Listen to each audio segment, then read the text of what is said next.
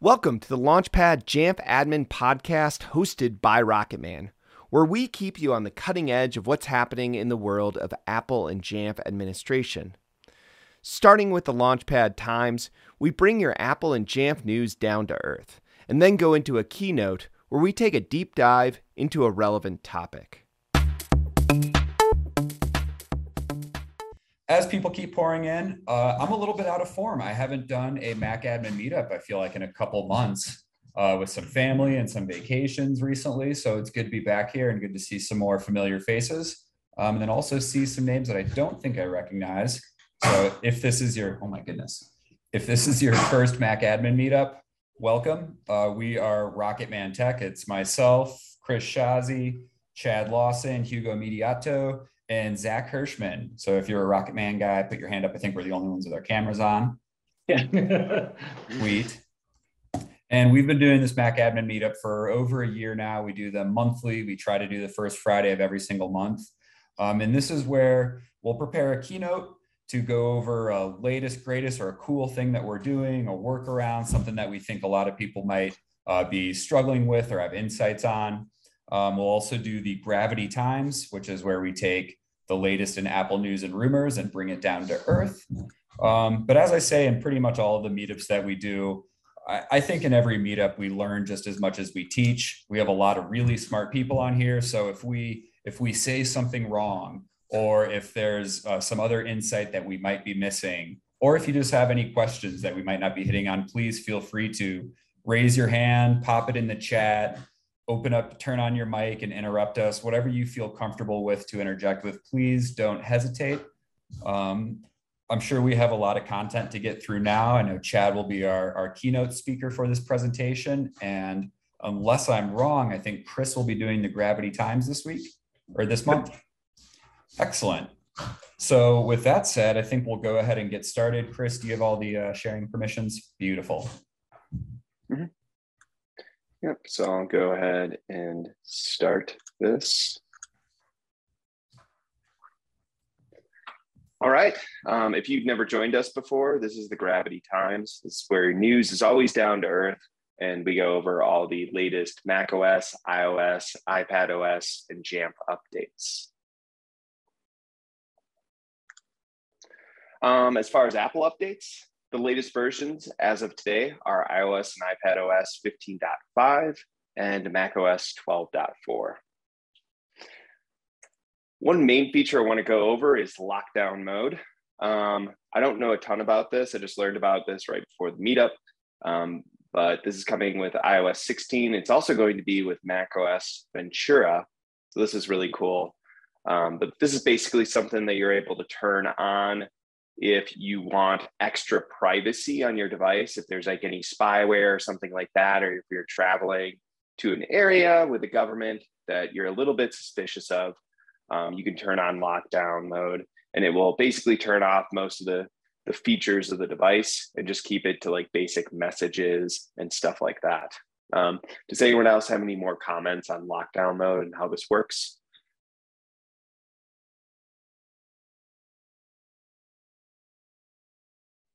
All I have are poor jokes that we can skip. Perfect. Um, does anyone else have any new things that happened in the last couple iOS or macOS releases that they want to share or have any questions about?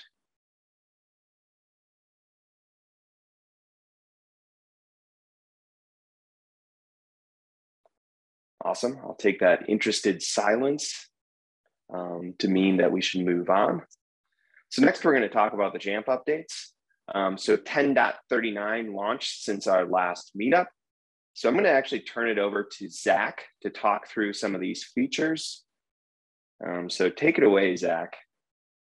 Thanks, Chris. Um, this is my first Rocketman meetup. So hi, I'm, I'm Zach. Uh, I'm also newish at, at Rocketman, formerly worked at Jamf, and before that, a high school math teacher. Uh, Jamf Pro 10.39 has some really cool cool new features. The healthcare listener app refresh is going to help a lot of um, healthcare organizations to um, reduce their device cycling time. Basically, instead of having to wipe the whole device and reprovision it, um, you can just delete the apps and their associated data so as to preserve patient privacy without making the device set up all the way again. Uh, the redesign to user initiated enrollment, in my opinion, was long overdue um, and should just look a little bit better and feel a little bit better. And then finally, the smart group dependency reporting, which I put a screenshot of here on the right. Um, I think of this as inverse scope, right? The, if you used a tool like the scope report, um, you know that this is possible with the API, but for Jamf to put this in product um, is really, really useful, right? Just, hey, what's what's going to the smart group? And one click, now we know. Cool. Next, we're going to Um, talk through the resolved issues. Yeah, I uh sorry, I should have should have set this up better. There's a couple of slides here with with some some minor points about this release and then one big one. Um, there's some improvements to certificate handling, things like if a variable had a comma in it, Jamf Pro didn't handle it properly before this release. Um, certain retry behaviors are, are improved. So if you tried to uh, if you tried to deploy a certificate previously and were running into one of those issues, um, definitely worth another shot. And then lots of performance enhancing fixes. And, and I called out 9639 in particular. I realize that doesn't mean much on the outside. Um, but the context I want to give to it is that Jamf is, a, and Jamf Pro in particular, is, is a really robust and broad product and uh, has a lot of, a lot of different pieces talking to each other. Jamf is very good at fixing the high visibility, high impact um, product issues. This is one that was very low visibility, but had a sneaky high impact. And I'm really pleased to see Jamf is, uh, is, is doing these things that aren't necessarily as visible um, to those who are, are looking at it from the outside, but under the hood, really going to help a lot of instances. Cool. And then finally, talk through the Intune conditional access changes.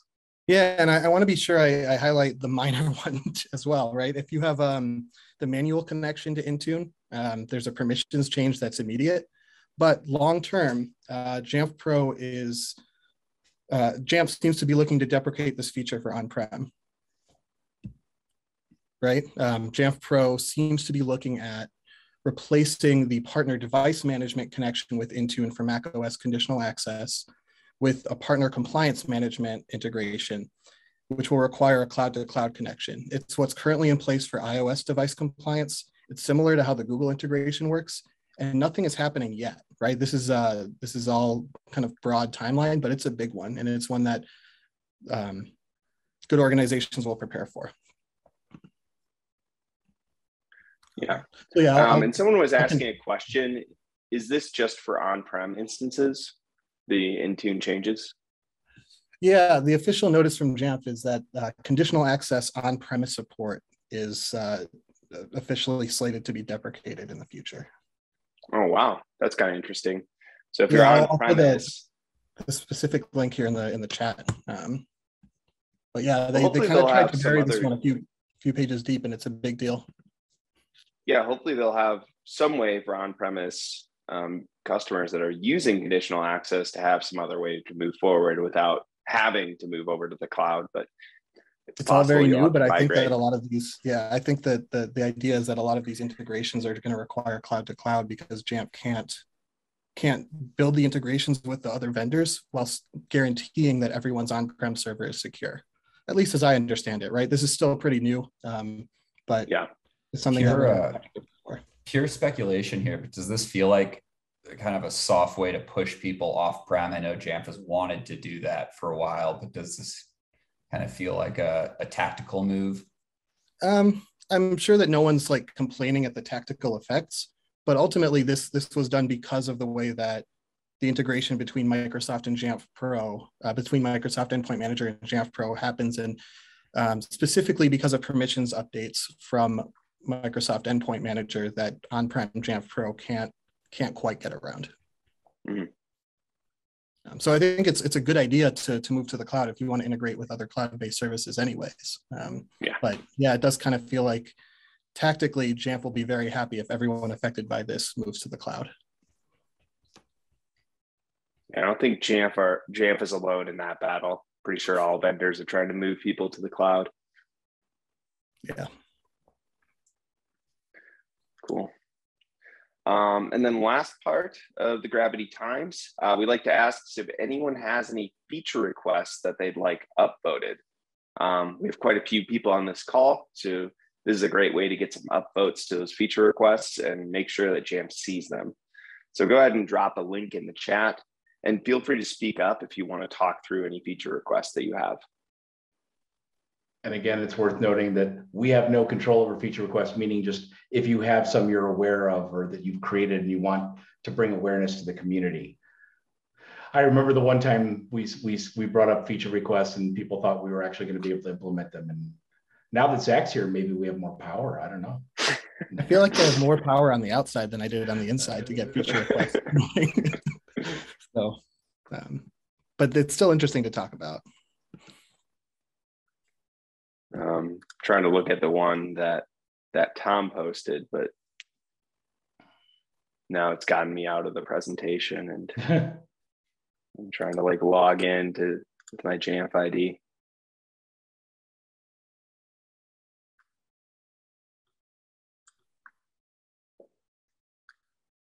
Streamline self-service patch install process. Uh, feel free to talk about this, Thomas, if you want to. If not, I'll just keep reading uh, it and talking about it. Yeah, sure. So uh, some of our folks were noticing that when there's more than one patch available in self-service, it takes uh, a lot longer than they think it should for all the patches to install. And it turns out that's because for each patch, uh, self-service is mounting the file share, downloading and installing the patch, Ooh. unmounting the file share and cleaning up a daemon, then remount the file share, get the next patch, install it, unmount, clean up. And in the logs, that unmount and clean up can take anywhere, I've seen 30 seconds to up to four minutes or more. Um, wow. Yet, if you check a log on, yeah, if you check a log on a computer that has uh, is scoped to get all their patches automatically, it mounts the file share, downloads and installs patch one, downloads installs patch two, and so on. Then unmounts the file share and does the cleanup. Um, mm-hmm. So yeah, if if uh, the self-service patches could work that way, that would be a huge improvement to our end users yeah, I think that's definitely an oversight by Jamf. So hopefully, hopefully they'll fix that soon. Here's hoping. Got my vote. Thank you.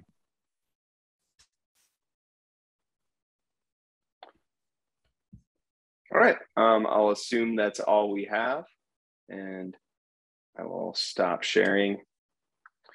Um, I'd like to introduce our next topic before I uh, give it over to Chad. Uh, so this is a topic that me and Chad have actually been talking about for quite a while because the discussion was always um, how do we secure the username and password that we pass through a script in order to do API calls on a user's computer.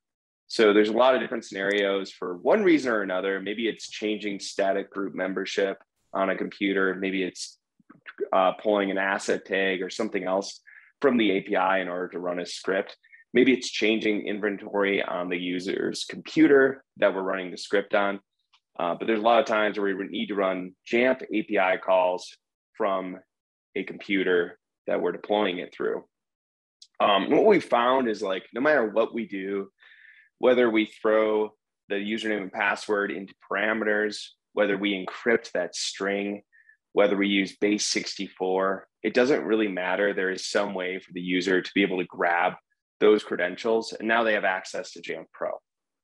Um, so we really limit our api accounts the user doesn't get that much access if they were to even do this. Um, but it's still something where i've always been looking for a better solution. And now with bearer authentication we're we're most of the way there to doing that. But there was still um, we still kind of had the same issue because bearer authentication tokens are only temporary. Um, so what Chad is going to present on is a way that really secures being able to do API calls from the user's computer. Because instead of doing it on the user's computer itself, we're bringing that API call to another service. So with that, I'll let I'll let Chad um, talk about it more and how it works. But I'm really excited to talk about this feature and start implementing it in our environment. Cool. I just need to get all the way. There we go. All right. I will trust that people are seeing things the way. So yeah, as uh, as was described in the the introduction, there's there's been a number of challenges when it comes to doing API scripting, um, all those different scripts that we run in Jamf policies where we need to be able to interact with the API. It's there's always been a certain number of challenges, but now as there are different changes within Jamf, changes within the Mac OS, there are new challenges we're needing to get used to. Um, and I want to talk about the different the different options that are that are there, as well as um, kind of a, a, a, very different approach that I've been taking. Uh, so let's talk about what the basic scenario looks like, and it's a lot of what what Chris mentioned. The the notion that um, let's say I've got a policy script and as part of my onboarding workflow, I want to rename the computer. So much of what I normally put into a rename computer script is already accessible to the computer itself. If I want to get the username, great. I can get that a bunch of different ways, um, including but not limited to the Jamf default parameters itself. If I want to determine, as I've had clients, is, is, this a laptop or a desktop? Meaning, is it staying put or is it going home? Well, fine. I can just simply look at the model name um, from System Profiler and see if it has the word book in it. If so, it's a laptop. If not, it's a desktop.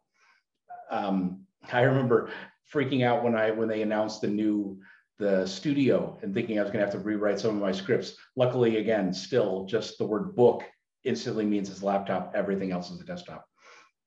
But for some of the things that we end up dealing with our clients, what if we need to be able to get it information that's in Jamf, but not necessarily on the computer?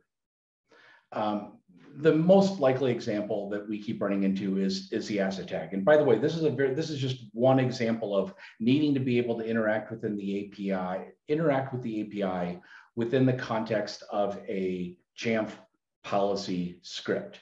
Um, so for the example, if, if a customer wanted us to be able to name the computer, in this case, D1234, the desktop 1234 for the asset tag, and then the user's name. Okay, great. Um, in this particular scenario, the biggest challenge that we already know, those and some of them Chris already covered, kind of like uh, when you go to a movie and they, you see the movie trailer and it already tells you a lot of the story. Um, Chris covered a good chunk of this for me, but for the moment that that script runs, that script exists on the computer in a place that if somebody has admin rights and they know what they're doing, they can actually just copy that script and then they can see everything your script is doing, including those calls to the API. Um, now, if I was crazy enough to have included, like in some of my very early days of, of API scripting, if I included a username and password, you know, for minus U username, minus P password, or even did the um, username colon password scenario, or even if I get to using the um, basic authentication system of doing the base 64 encoded version of user colon password, all those things we learn in the 200 and 300 classes.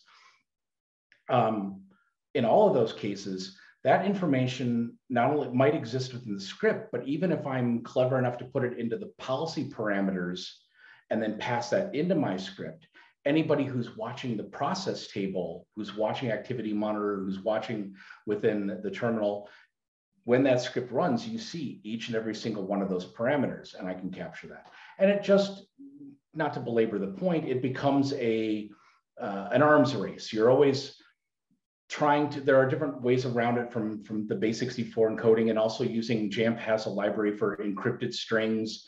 That's difficult to maintain over the long haul, in my opinion. Plus, you're still you've given three pieces: the salt, the key, and the encrypted string. It's you're still passing all three pieces of information one way or another. The encrypted strings wasn't meant to keep the end user from being able to get at the information. It was meant that if you had somebody in IT that you didn't want to give the keys to the kingdom, you can encrypt it and therefore they can have the policy stuff, but they can, but they might be able to make the policy and and deploy the script, but they may not have access to scripts. It was the idea of being able to separate that information out. but we're still dealing with the exact same scenario. It has been a problem with information security forever. You can't pass secure data and the key to unlocking that secure data in the same channel, uh, in the same communications system. And that's what we're doing. So on top of that, though, we have some additional challenges coming up. A couple months ago, uh, I presented on some changes that were coming in with the API. Now, when you do right now, as things stand at this moment, if I'm using the classic API, which most of the endpoints I access in my Jamf scripts all use the classic API. Um, I just simply pass in that username and password or the base 64 encoded string, and I get the information. As of whatever version it was, Jamf has enabled the ability to do token-based authentication. So now I go to the Jamf Pro API and I request a token but I still have to, for that particular interaction, pass in my username and password. It hasn't fixed it, but I get back this token. And then from for the next 15 minutes, I have a valid token that I can make call after call after call with only passing in that token. And it's ephemeral and will go away. Well, but I still had to get give out my username and password to do that. So the same challenges we already had of how do I pass around that secure information still apply. But also on top of that, we're now starting to deal, starting with authentication, we're starting to deal with the Jamf Pro API, the newer API, which everything is done returned in JSON. With the classic API, we could request either XML or JSON data. And for those of us who have been doing this for a long time, and especially if you take one of the 400 classes, they show us the uh, the tools like XML lint and XPath to be able to that are that are already bundled with the Mac OS. And I want to emphasize that it's this is a command line tool that is bundled with the Mac OS. This is not built into the shell. Anything I'm doing within the shell, I'm still calling out to external tools um, to, to manipulate this data.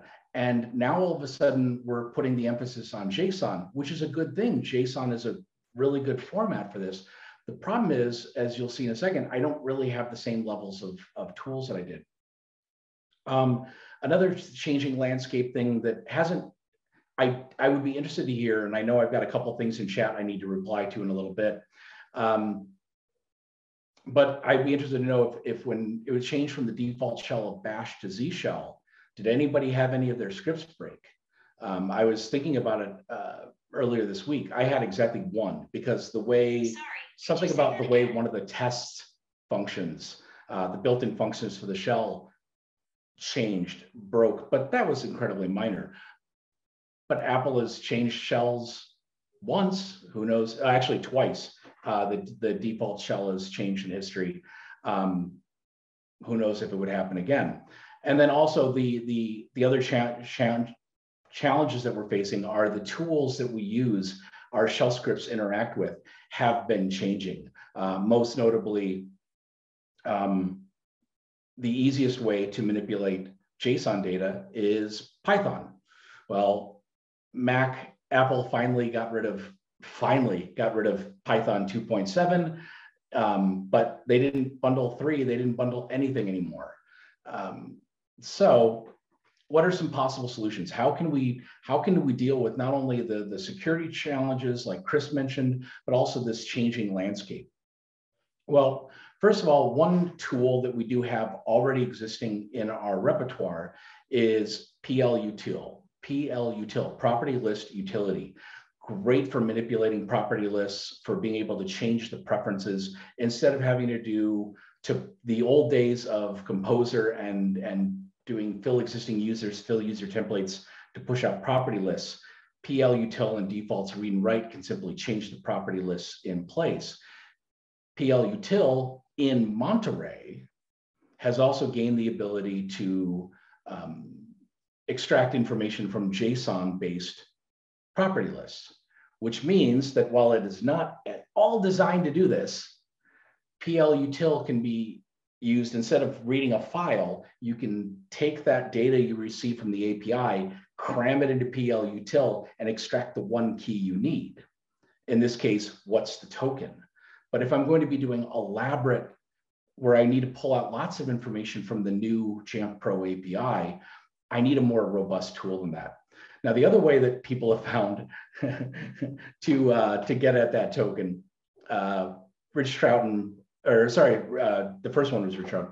Richard Purves did a uh, blog post about one method that he did was within his shell script. After he got that data back from from the API, he then called an Apple script and had Apple script run JavaScript in order to parse the JSON. Even just saying that makes my skin crawl. That is not having one in the recursion that goes on like Inception to tunnel the way down just makes makes me crazy. Um, okay, so what are some better approaches? Uh, and I emphasize better slash, and I, better is an arguable term here, right? Um, like I said, PL util was not meant for extracting one piece of JSON from a variable. Um, having nested things is not ideal. Some better approaches as far as using the right tool for the right job. JQ, uh, JSON query, is a simple little Unix command. And I could deploy this either with Composer, I could deploy it with Brew, I can deploy it a bunch of different ways, uh, running a script to call Brew, whatever I need um, to put JQ on all of my computers that are going to be running my scripts, like my rename script, in order to be able to interact with the API. Another option, as I've mentioned before, I still think arguably the best tool is using Python, specifically Python 3. And yes, I can grab Python from some source. I can grab it from GitHub and I can deploy it to all of my computers just like I would with any other package. I can also use built-in tools to uh, command line tools to have it install the Xcode command tool. Um, Bruce, I believe in my previous discussion of this, was able to riddle off quickly the, uh, the size of just doing the Xline command tools just to be able to parse JSON was still something like 800 meg, I believe. And then the other option is simply through uh, VPP or through the through the App Store. I can deploy all of Xcode to be able to get at that. Now we're deploying a couple of gigabytes just to parse JSON, just to deploy the results of the Jamf Pro API um, nicely. So, okay, as Chris mentioned, this has been, we've been discussing this for a long time. What's a better approach? Um, and again, the word better is, uh, I think it's um, uh, Talking Moose, Bill, um, has the idea of it's not necessarily a um, best practice, but a better practice. So what's a potentially a, bet, a better practice than this? Keep things, I wanna keep things lightweight. I wanna keep things, I wanna deal with that security concern that Chris mentioned earlier. How can I interact with the API? How can I have every single one of the computers, every one of my Jamf managed computers be able to interact with the API without adding an extra level of complexity to it?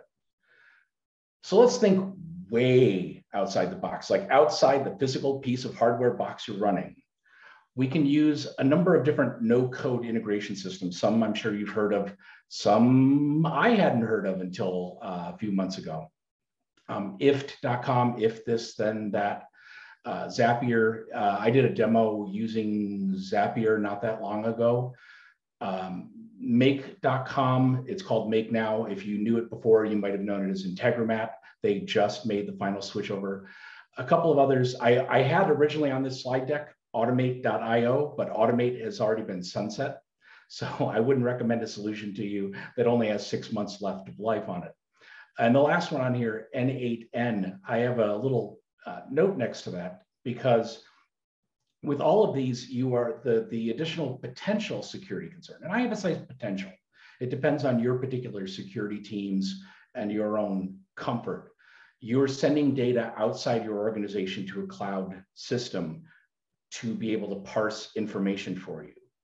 Uh, N8N, which I believe is built on Node-RED from the look of things, has you can either sign up for their cloud service or for completely free, it's an open source system, you can deploy N8N to have your own automation system inside your network. Um, you can run it on any basic computer. You could put it in a VM. You could run it as, as others have, and uh, I briefly tinkered with, run it on a Raspberry Pi. So you can just send that data locally uh, and then get the information back. Uh, in, in all these cases, please do keep in mind, even if you were to have that local, you are still then making calls out to the API anyway. So you're still sending information outside your network. Uh, but I also want to point out a couple of the big guns, the big names in this world. AWS has its Lambda functions. Google Cloud has all of its different coding. You can use one of these bigger, more well-known, more I don't want to quite use the word trusted, depending uh, based on the people in the room, but those names that your your security teams are going to be more likely to say okay if you're going to be sending information outside. Um, okay, well, what does all this look like?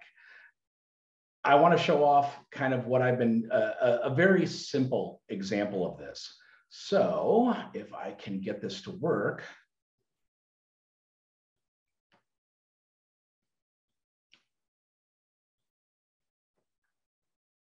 hopefully if all goes well and I need to move all of you because I can't see around myself at this point. There we go. Can I get a thumbs up that you have a window here showing make.com and over here some code? We'll give you an audible thumbs up. audible thumbs up is perfect considering I just minimized all of your windows. Okay, so what I have here, this is this is make.com. Um, I figured I showed Zapier before. I could show make this time. So I generate a webhook uh, this is, and they have integrations with a lot of different systems. But I generate a webhook, it gives me the URL. I can then just take that URL and send data to it. Um, from there, I'm using a service called uh, One SaaS, One SaaS, however you pronounce that, um, to be able to run my Python code. So here I just simply paste in my code uh, and you'll notice that when I hover over this, it emphasizes the webhook. It's able to detect the inputs of one function and what the outputs would be to the next one. Uh, trying to read this code in here, I figure is going to be horrible, which is why I have it over here. Now, I know not everyone in the room uh, is fluent in Python, and I know that reading somebody else's code can be uh, joyous and wonderful. So I tried to keep this extremely simple as a very basic example. Bear with me for a second. Uh, so here you can see is where I get that information from the other part of my scenario. I'm pulling in the features that I need in order to do API calls, the different packages. And I have specifically write my code so that these are Python built-in libraries, meaning the I because I don't have control over installing packages on uh, Python libraries onto OneSAS, I have to use what comes in Python. And as I do note in here, uh, and this, if if if Chris hasn't already disabled me, this uh, this will be disabled by the end of this presentation. But if if I were wanting to be even a little more um, secure, I mean, nobody has access to this outside uh, my team, but I could uh, put this into a data store. I could encrypt this and store it within a database. There are a lot of different ways I could pull this information. Um, so the very first thing I'm doing is I'm doing a post to the Jamf Pro API to get my token. And assuming my token is good, then I'm doing another uh, get call to the classic API. Some of you may recognize this to get by the serial number. So my computer already knows its serial number. It doesn't know its asset tag number, but it knows its serial number. Uh, and then it's sending that information to, into Jamf and it's getting back the request. And I'm just saying, instead of having that XML path, like you might see if this was a shell script, I'm pulling out computer general asset tag. And then because I'm being a good citizen, I'm uh, breaking down the token and then I'm returning the result back to, if I just did this as a webhook without the response, all I would get within that call is just it was received or it wasn't received. By doing the webhook response, I can actually send data back of what that asset tag was parsed uh, within my Python. Okay, great, Chad, but what does this have to do with running a, a Jamf policy script? Uh, that's right, I'm going to change my share to just be the code for a second. So here we have a fairly standard uh, Rocketman rename computer script. Um, we're getting our parameter. If if somebody didn't, if Jamf for whatever reason didn't pass in download three, we're getting it through one of the many, many, many ways of getting the last user. Um, if somebody didn't pass in parameter four, I'm passing in that exact URL you saw me get from make. Um, if time permitting, I will cover this. But just like what we were talking about earlier, um, in my, this is my shell script. This is what is running within my onboarding workflow. When the computer gets to the point of renaming its computer, it figures out its model number, uh, model name, excuse me. And if it contains the word book, it's a laptop. If it's not, it's a desktop. I'm then getting the asset tag from J Jamf Pro. And this is where, uh, in this case, I'm hard coding this. Normally you would do a uh, I'm surprised I don't have it in here, but you do like system profiler. Oh, it's right here. System profiler, get the serial number. Um, and I'm just doing a curl command, but instead of doing a curl command to Jamf Pro, I'm doing a curl command to my make webhook. And I'm just re receiving whatever data comes back. And then I'm stitching it together. I'm saying what's the kind, what's the asset tag, and what's the user.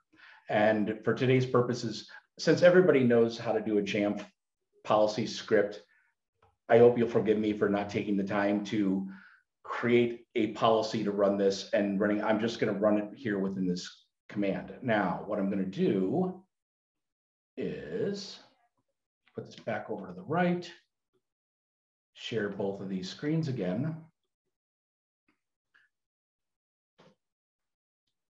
and I can go ahead and run this script just as if a computer was checking with Jamf and being told, hey, I need you to rename yourself. When it gets to the part where it sends off that command, that query to make, ah, the joys of running a live demo of technology.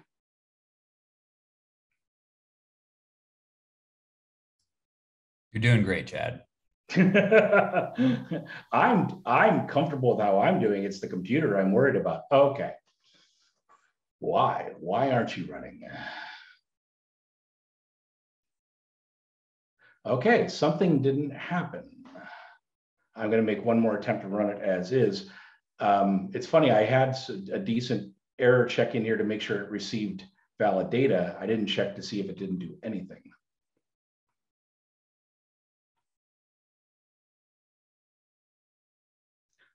let's do one more quick little check.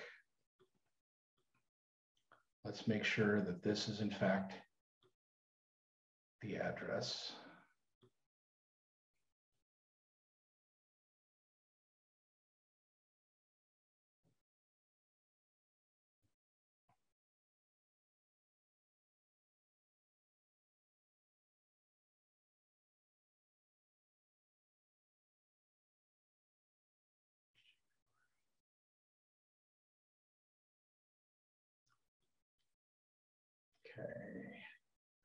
Should be.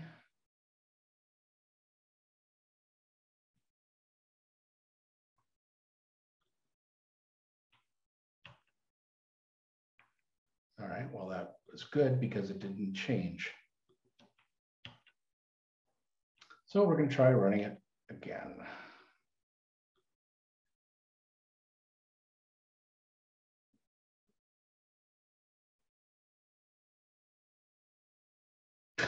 Oh, okay, I just didn't see it run because I was back here. We've got our success. So now just so I can show off, there we go. The webhook triggers, it runs the code.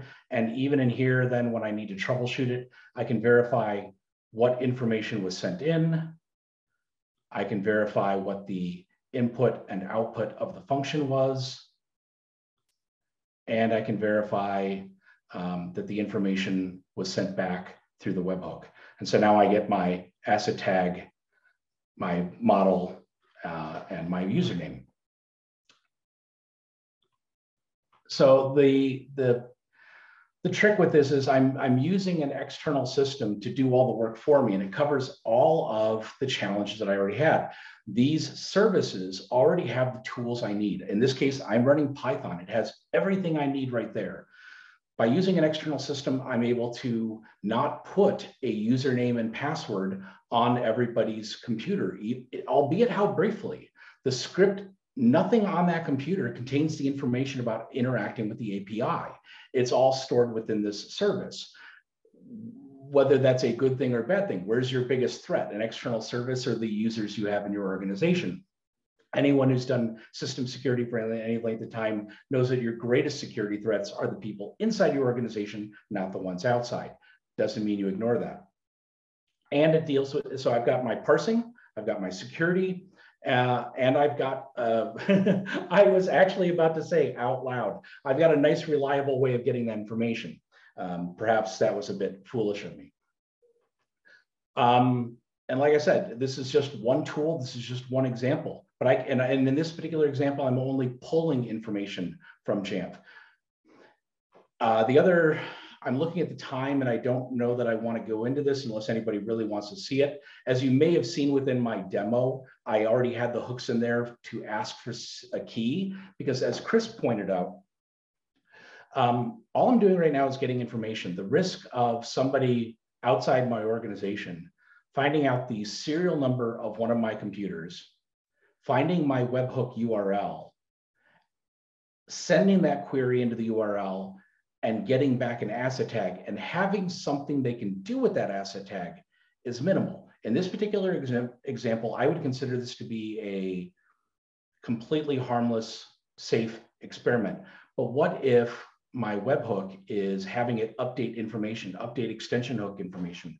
Uh, for those of you who've used our um, break glass admin account, uh, we often store the, um, or we do store the rotating password within an extension attribute. If somebody has the same level of API access, and by the way, the user that I have created for this demo has exactly four checkboxes, and I only need two of them. I have read for computers and read for extension attributes. Actually, I only need read for computers. I could have simplified that down to one. Um, this user has read and update for all four, for both of those. I mean, all four checkboxes. Um, so, I mean, I can make this even more secure, but as Chris pointed out, there is, depending on how elaborate I make this, I still need to think about, because I'm sending data and because this is no, this is outside of my control, except for N8N, um, running internally, somebody has the information and somebody has the know-how, and they know what my hooks do. You know, bad things can potentially happen. The demo that I that I put together for it. Um, yeah, or uh, no, I'm not. I was going to show it off. The, the demo I put together just simply adds an extra fork within my Integromat excuse me, make workflow that says that if their information, that secret key was passed in, then go ahead and do the workflow you saw. Otherwise, there's a branch that goes up and all it does is return back a error 401, not authorized. So now somebody also has to know, in addition to what information and about my webhook, they need to know what key to pass in. And there are different ways we could, we could lock that down. Um, let's see, is there anything else I can cover? And now that I can actually see my chat window, uh, I'm just sorry as I'm catching up with a different conference. Um, yes, and Eric, I love the fact that Eric, you've got that that article. It's a good one. Um, and the uh, yeah, show it to a large group of people it's always fun. Any other? So I, it turns out I thought I was looking for questions. It was uh, the the running conversation. Any questions about anything in my in my presentation here? I'm going to unspotlight myself.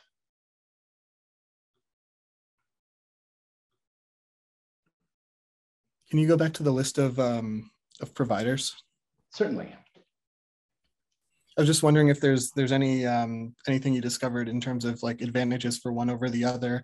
Is there anyone doing like rate limiting? Right, I can see that there's maybe some third parties that would not appreciate this at scale? Um, yeah. So, and by, I could, I could very much have my Integromat one. Um, I can, I can, I can put a lot of security on it within that. It, what, what Make doesn't have built into it is the ability to, to require a username and password or some sort of token in order to send that. Um, but uh, some of the other ones, uh, N8N, um, I don't think Zapier, Zapier, to answer your question about rate limiting, I'm pretty sure Zapier does. I am 99% sure Make does. I am not sure about the others. And I know that, you know, AWS and Google, any one of those toys, those big games uh, guys are going to have already answered and dealt with those questions. Did that answer your question, Zach? Yeah, absolutely. Just uh, something I was curious about. Any other questions, concerns, commentary?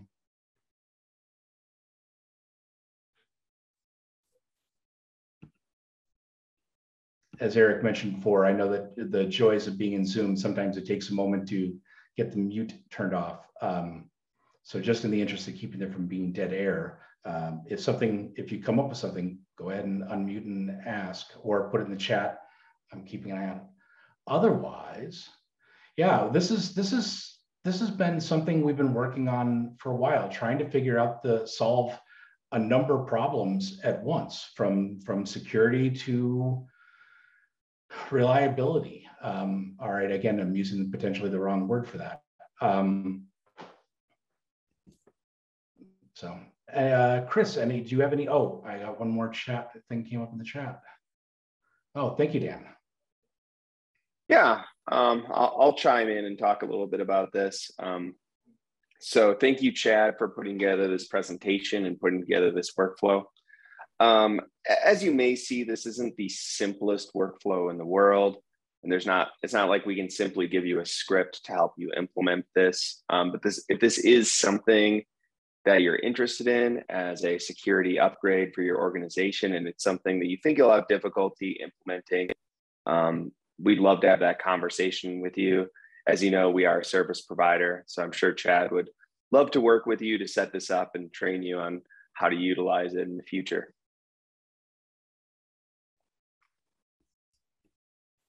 Chris, great salesmanship there. It's always inspiring when we see our engineers doing sales. Love love to see it.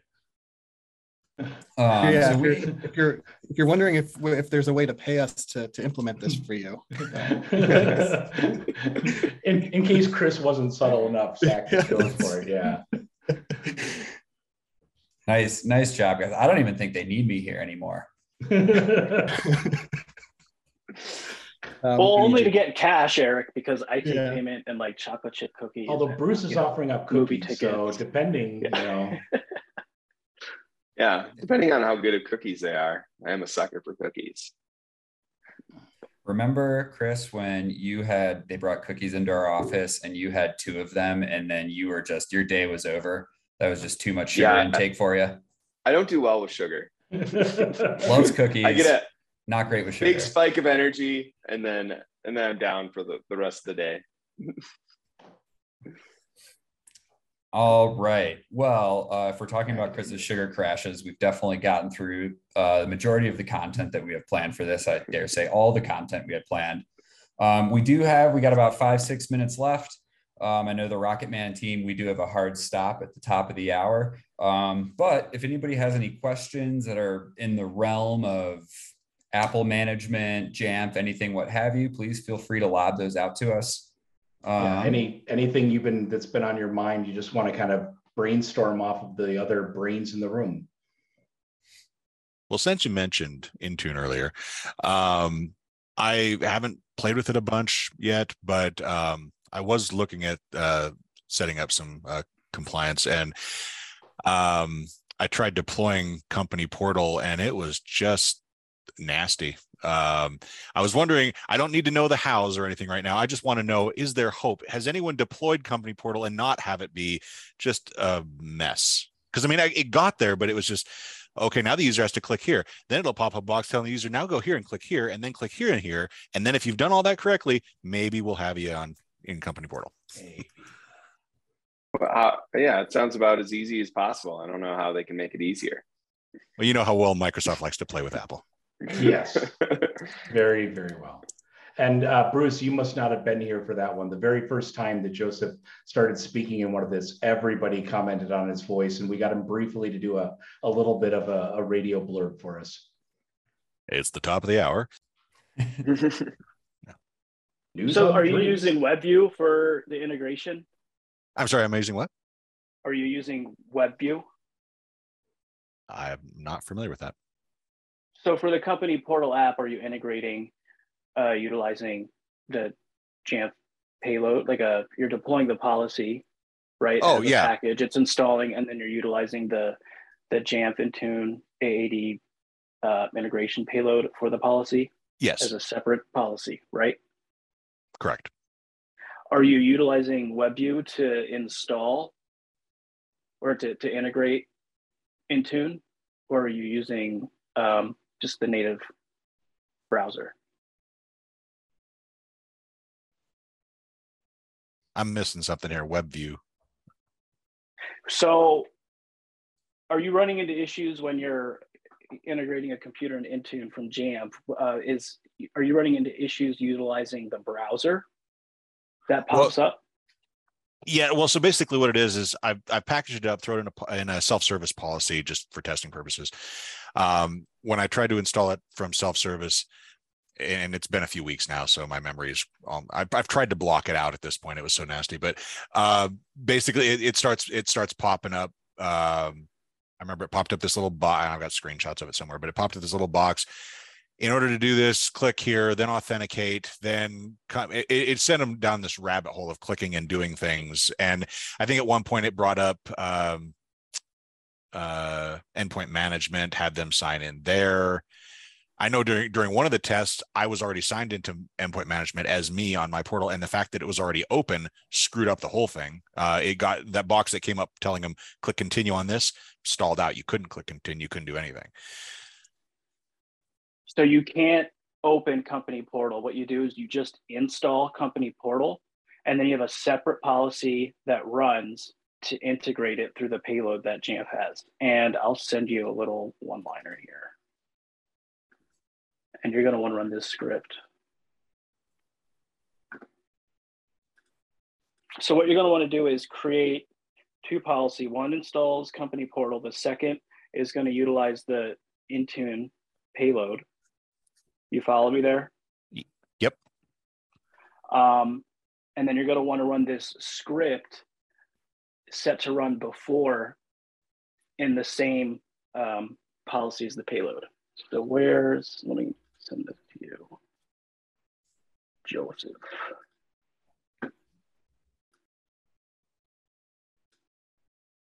So if you open that up, that's that's a one liner you want to run. It's just a sudo minus u. You're targeting the user.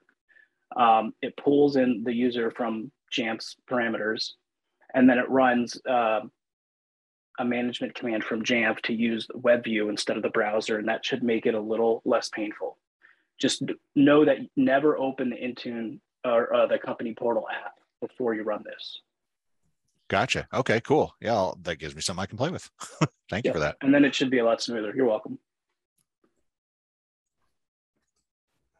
Yeah, and I think there's still some user interaction you can expect, which is what what Chris was getting at, right? Um, if there's there's you know you do have to do the workplace join.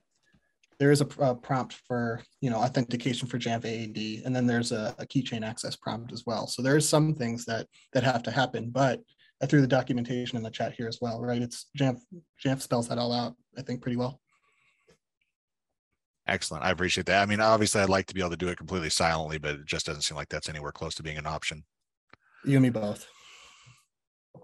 Um, and in many ways, the deprecation for on-prem conditional access is like a very cool opportunity for them to take some of these roadblocks out of the way.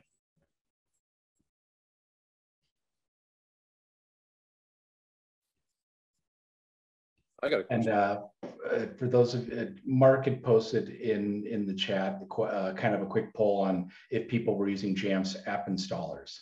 Um, And I know, as, as Eric pointed, a lot of us do have a fairly hard cutoff, but um, if anybody has any particular, like I would love to hear from so far from what I've seen, app installers have a lot of potential, but right now they don't, yeah, they don't necessarily create that that much greater of an advantage than our existing workflows.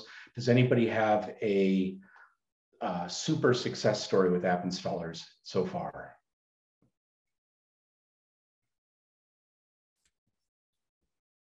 Kind of what I thought. I'm looking forward to seeing it, uh, seeing it evolve. It's got a lot of really great potential. I remember being super excited when they first talked about it um, way back, way back, back when we were still at the Guthrie for JNUC, um, that it was a work in progress. And I know priorities got changed. Um, so it's great to see this kind of tool moving forward, but not quite there yet. Yeah, I, have uh, found that it's most useful to sort of, there's some basic apps we install on every machine. So during enrollment, I'll use it to sort of, I'll scope it to like a, essentially a pre-deployment, I have like a pre-deployment scope that I can use. So I can just say, okay, for these machines, put, put all these things on it. And, and then I'll use the rest, you know, I'll, I'll sort of allow uh, my other pat, you know, patch management tools to take over from there. It's yeah. odd that I found a few things like Adobe's apps, which we've normally been packaging and then using Adobe update, you know, remote update manager to maintain.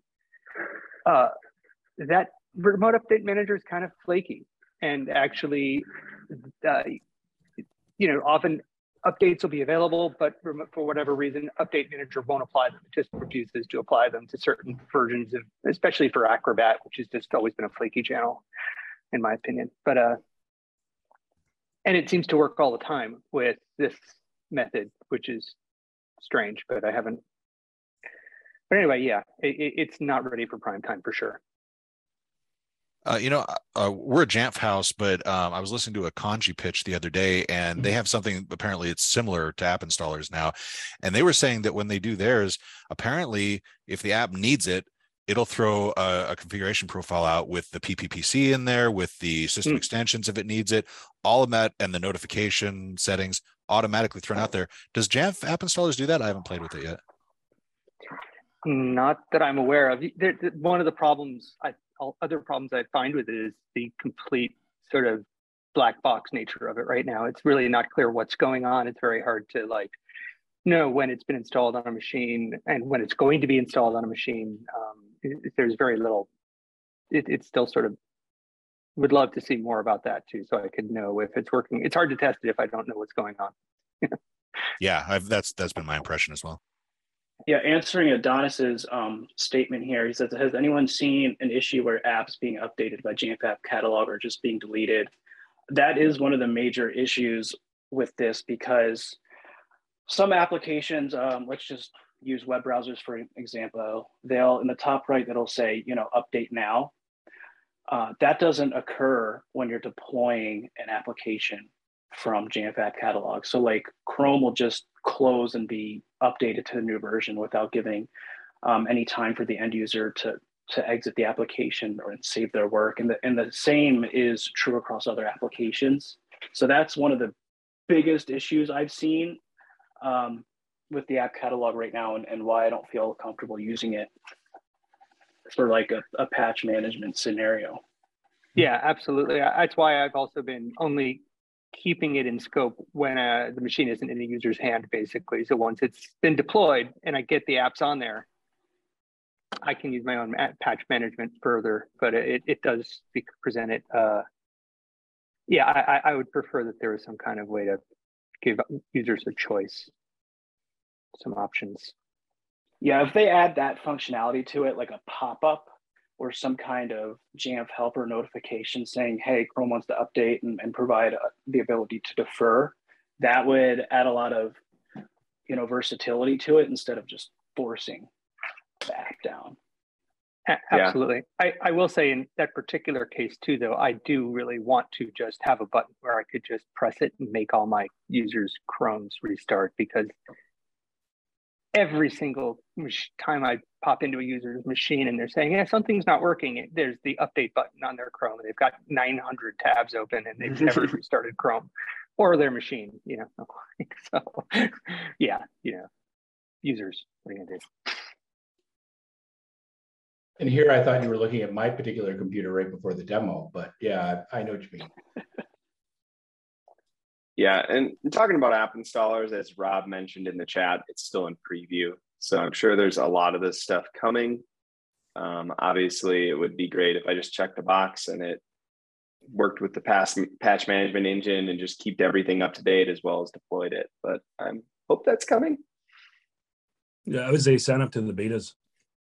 Um, yeah, if you're, I'm assuming people are part of the beta program, but uh, in the beta, there's some updates there. So I would say join, go to Jamf Nation, sign up, go to your account.jamf.com and check the betas.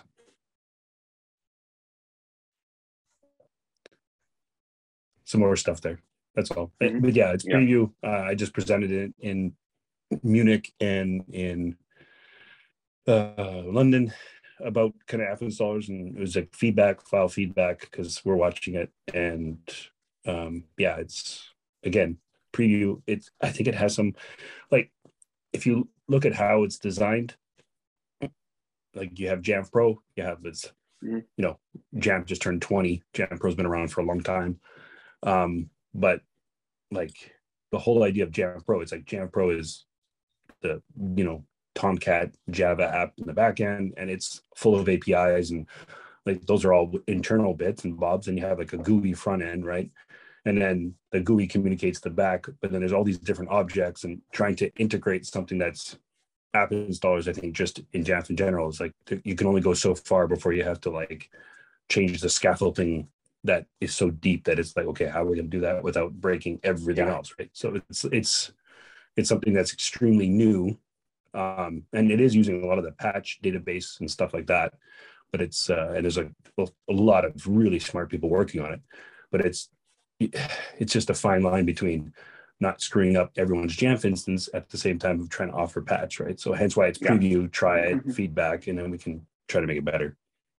Yeah. Cool. Well, thanks for that insight.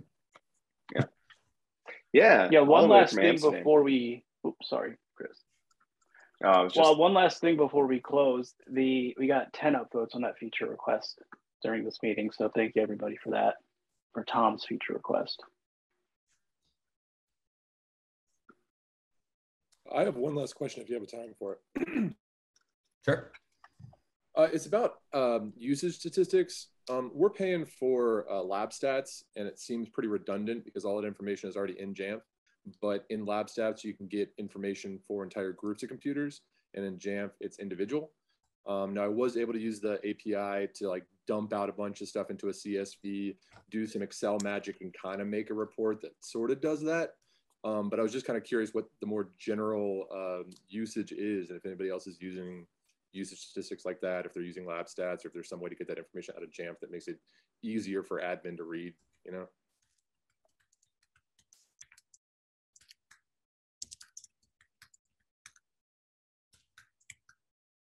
Um, so I'm not familiar with lab stats. Um, so what specifically is that? It really isn't much. It, it, it runs a little um, uh, uh, background process on the computers that gives usage information about like when they're logged into and okay. I actually I don't even know if they if they get granular to what apps they use. It's like super basic information. But it's like you said, it's it's not collecting the information that's the problem, right? It's the aggregating and sorting. Yeah, and then you know we'll have issues with like lab stats installations that's not reporting correctly to the server, and it all just seems like useless time for me to be spending on it when all that information is already in Jamf plus more. So yeah. If I can just get it out somehow, you know, in a way that admin can look at it non-technically. Yeah, so there's a I know Jamf has a Splunk integration that does I think everything you're looking for, but that's only if you have Splunk there's a few data integrations with with Jamf Pro, but um, ultimately the thing that they're doing is the same thing that you're doing with the API and the spreadsheet, right? Mm-hmm. Yeah, exactly. They're just putting in the GUI that admin will look at, and I You know, I just didn't. If there was an easier way to do that in Jamf, that'd be great. But I haven't found any. Um, it just seems silly to you know keep the subscription service going. That's like not giving us anything. Yeah, I guess uh, where, where are you trying to put the information? So basically, there's a group of administration that base their purchasing decisions off of that lab stats debt data. So if yeah. a particular lab is not being used very much, it doesn't get updated very often. If a lab is getting used all the time, it gets updated more, et cetera, et cetera. Um, they use it for purchasing decisions, um, which departments get more money based on which departments have more computers that get used, et cetera, et cetera, et cetera. They're just using it to know kind of what computers are being used. Um, and there's that information plus much more granular information in Jamf, but only if you look at like each individual computer profile. I can't just say like this group of computers give me the usage information for them. Yeah.